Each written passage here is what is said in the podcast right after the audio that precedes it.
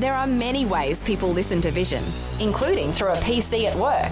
When you fire up your computer at work, go to vision.org.au slash listen and click the Vision or V180 Listen Live buttons. You can also catch the latest Vision National News Bulletin and enjoy a growing range of on demand podcasts from the same page, all while you work. However, and wherever you listen to Vision, you can be sure that the announcers, programs, and music will help you look to God daily. Want to win in life's challenges? To know the will of God and have more passion for Him? Practical help right now with Tak Bhana and Running with Fire. This week we're looking at one of the most important words found in Scripture and one of the greatest gifts God can ever give to us, and that is repentance. It's been called the first word of the gospel. Mark 1:15. Jesus said, "The time is fulfilled, the kingdom of God is at hand. Repent and believe in the gospel." Repentance is the first of the six foundation doctrines found in Hebrews chapter 6 verse 1. Yesterday we looked at a definition of repentance. It comes from the Greek word metaneo, which means a decision that leads to a change of mind and then action. So we make a decision and then it's followed by action.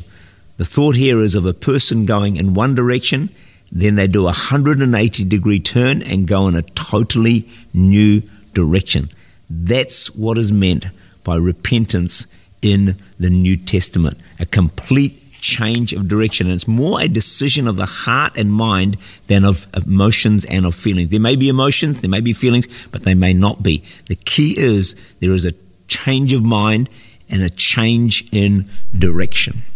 Some people think of repentance as a very negative word, but I hope you're beginning to see that actually it is one of the most positive words found in all of Scripture.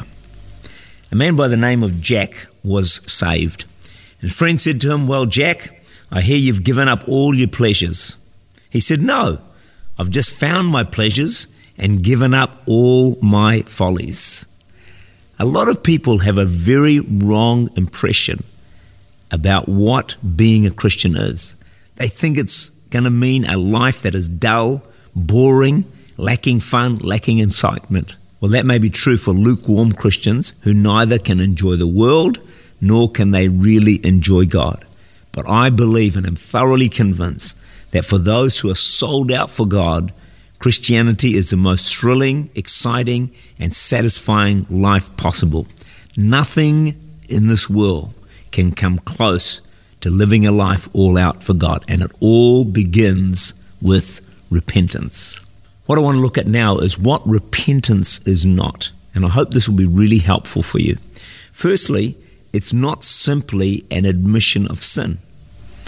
See, people can happily say, Lord, I'm sorry I've sinned, but there's actually no intention to make any changes. Matthew 3, verse 8 says, Therefore, bear fruits worthy of repentance. There should be positive change in our lives. There should be fruit as a result of whatever we have repented from. We all hear about and know about the confession box.